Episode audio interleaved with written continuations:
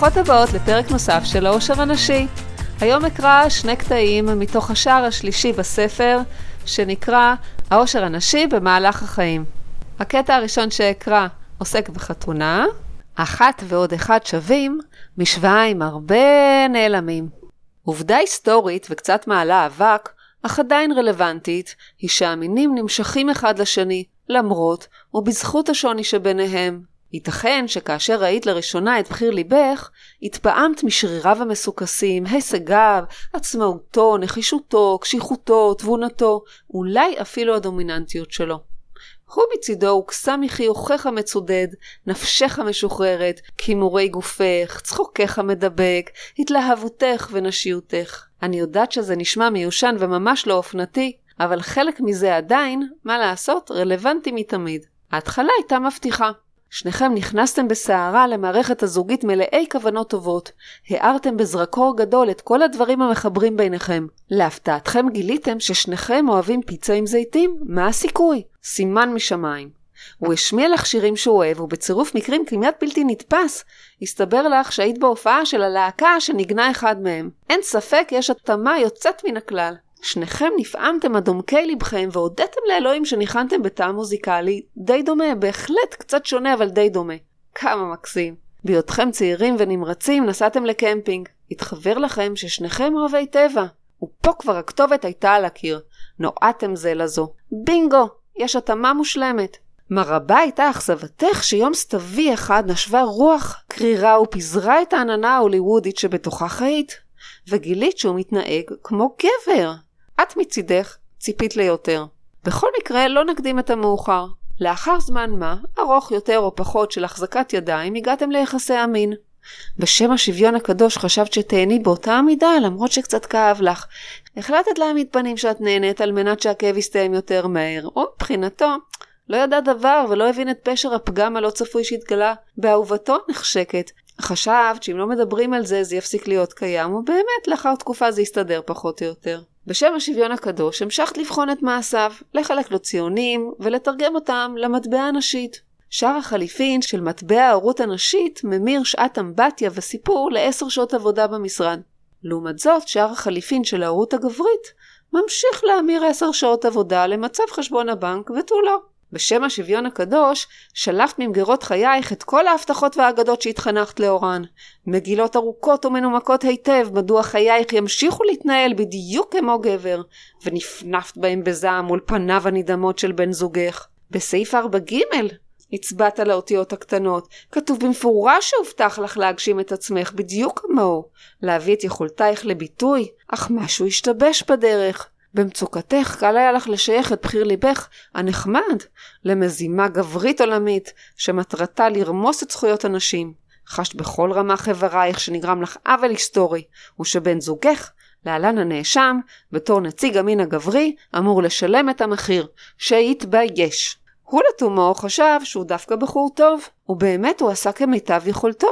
בהתחשב בעובדה שנקבעו לו ישיבות גם בשבע וגם בשמונה בערב, הוא חזר הביתה, מהעבודה, ובאמת עשה כמיטב יכולתו. הוא היה בטוח שלא רק שהוא אבא מסור, אלא שהוא דוגמה ומופת לשוויון המגדרי.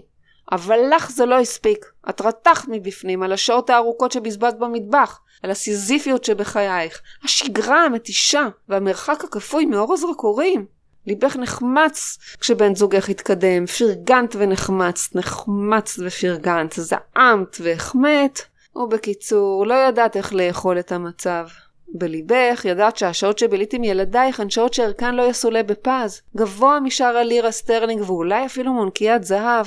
הוא הבין כמובן, הוא לא תמיד הבין את התנודות המאוסות במצב הרוח שלך, אבל בהחלט העריך את החשיבות שבעניין הבית והילדים. אלא שעמוק בליבו עדיין היה סבור שהעניין הפיננסי הוא הבסיס לכל אלה, ובלעדיו דבר לא התקיים. והאמת? יש אמת בדבריו. עברו כמה שנים טובות, והנה הגעתם לאותו קיום ממשי עכשווי נמתח כמו מסטיק ללא התחלה, ללא תכלית וללא סוף. שניכם עובדים בפס היצור של החיים, שכם אל שכם, כתף לכתף, נאבקים, קמים כל בוקר ומנסים לעשות את המיטב. הוא לא מבין את המחשבות שבין המילים, את האותיות הקטנות בין מצבי הרוח המשתנים שלך. אין לו מושג קלוש מה עובר לך בראש, ולך אין מושג על כל הדברים שלא עוברים לו בראש. כמה מאכזב. הוא מרגיש שהוא מאכזב אותך, ואת מרגישה שהחיים רימו אותך. הגיע הזמן יקירתי שתכירי בעובדה שהגבר שלך הוא גבר, לא אישה. הרי כשהאביר על הסוס הלבן הגיע בדהרה אל חייך, האם נמשכת אליו מכיוון שניבטה אלייך בבואתך שלך במערה דוהרת על סוס לבן?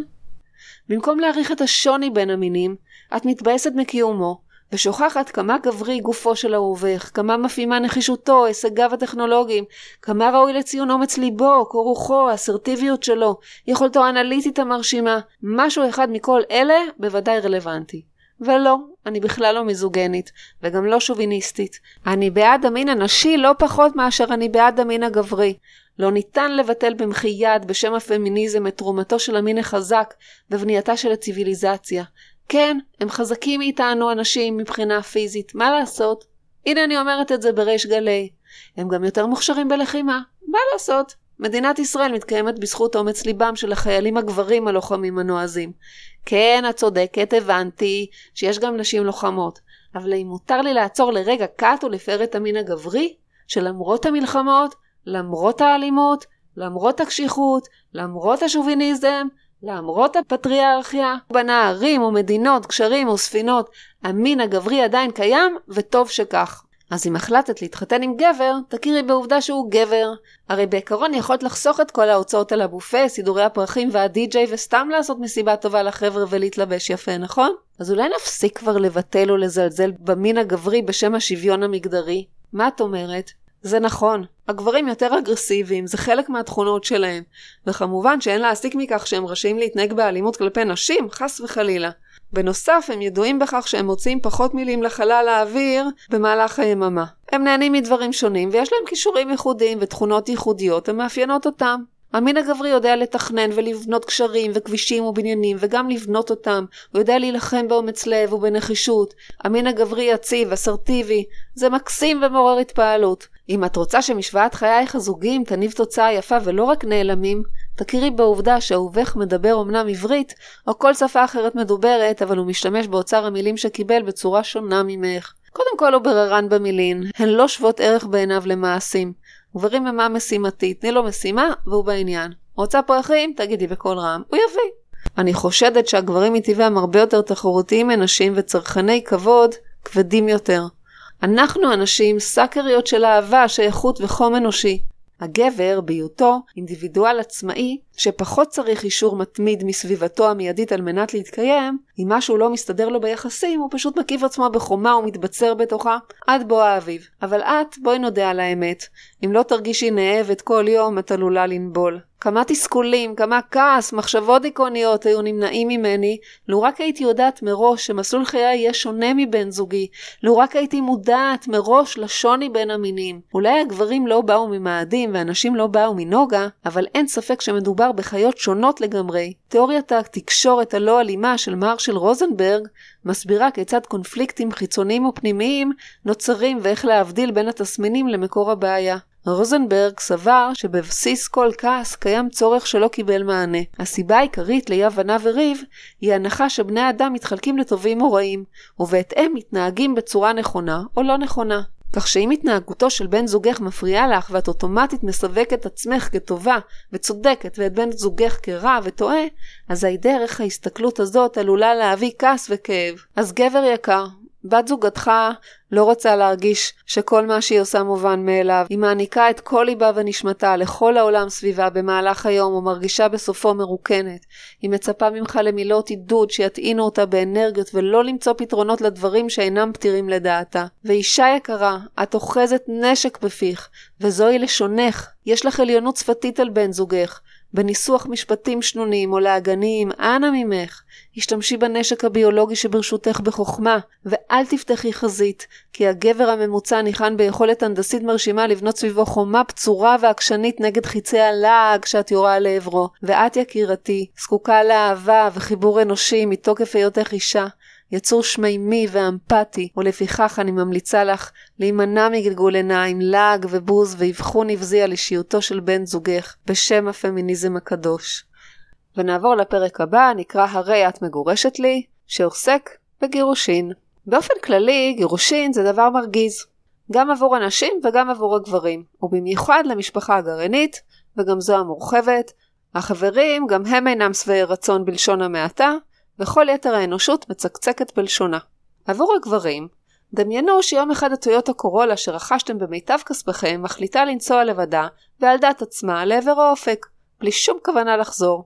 לגבי הנשים, מישהו הפסיק לשדר את הסרט הרומנטי שרץ לך בראש ועבר לשדר את המוסף הכלכלי. לגבי המשפחה הגרעינית, אמא פה ואבא שם, מנהלי התעמלות נשארו אצל אבא, ומחר יש שיעור ספורט, שישי פה ושישי שם, החיים כבר לא מה שהיו פעם.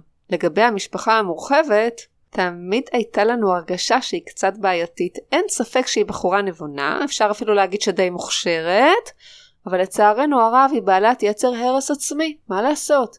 ואפילו אמרנו את זה כבר לפני 20 שנה, שוד ושבר, יושבים עלייך שבעה.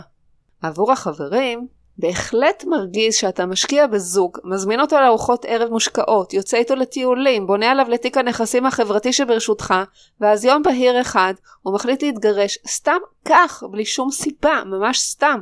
אנחנו פשוט לא מבינים, אנחנו בשוק, פשוט בשוק. אכן ממש מרגיז. אבל זה קורה. כי מה שמתאים לגיל 18 לא בהכרח מתאים לגיל 45, מה לעשות? אז התגרשתי, וצר לי אם פגעתי במישהו, אבל החלטתי להתגרש ואני ממשיכה הלאה בחיי עם כל העולם סליחה. I did my best. ולגבי יתר האנושות, אנושות יקרה, המצאת את מוסד הנישואים וזה היה פתרון לא רע בכלל לתקופות חשוכות, עתיקות ואפילו לעידן המודרני, אלא שתוחלת החיים התארכה. הגשמה עצמית כבר לא נחשבת מילה גסה, והדת שמורה לחגים.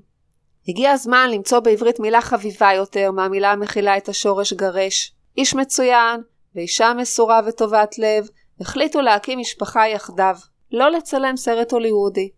זה נכון שזה פחות פוטוגני, שכבר אין ארוחות משפחתיות ענקיות, וזה באמת באמת מצער.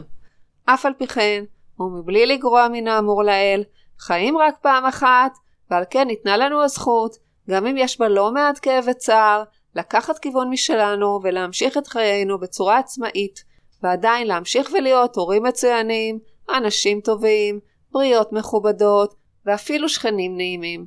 אז הגיע הזמן להתגבר, ולהתבגר, כי עם כל הכבוד, כאן לא אפגניסטן וגם לא פקיסטן, ויש לכבד את רצונם של האנשים המרגיזים האלה, שהחליטו להתגרש בלי שום סיבה טובה לעניות דעתך, בלי לקחת אחריות על פי הבחנתך, לפרק משפחה כפי שניסח ברוב רשעותך, וסתם להתעקש על גירושין. אנושות יקרה, זאת החלטה כבדת משקל להתגרש, ואף אחד לא מתגרש סתם כך, תפנימי. בברכה, מאיה ושאר המתגרשים.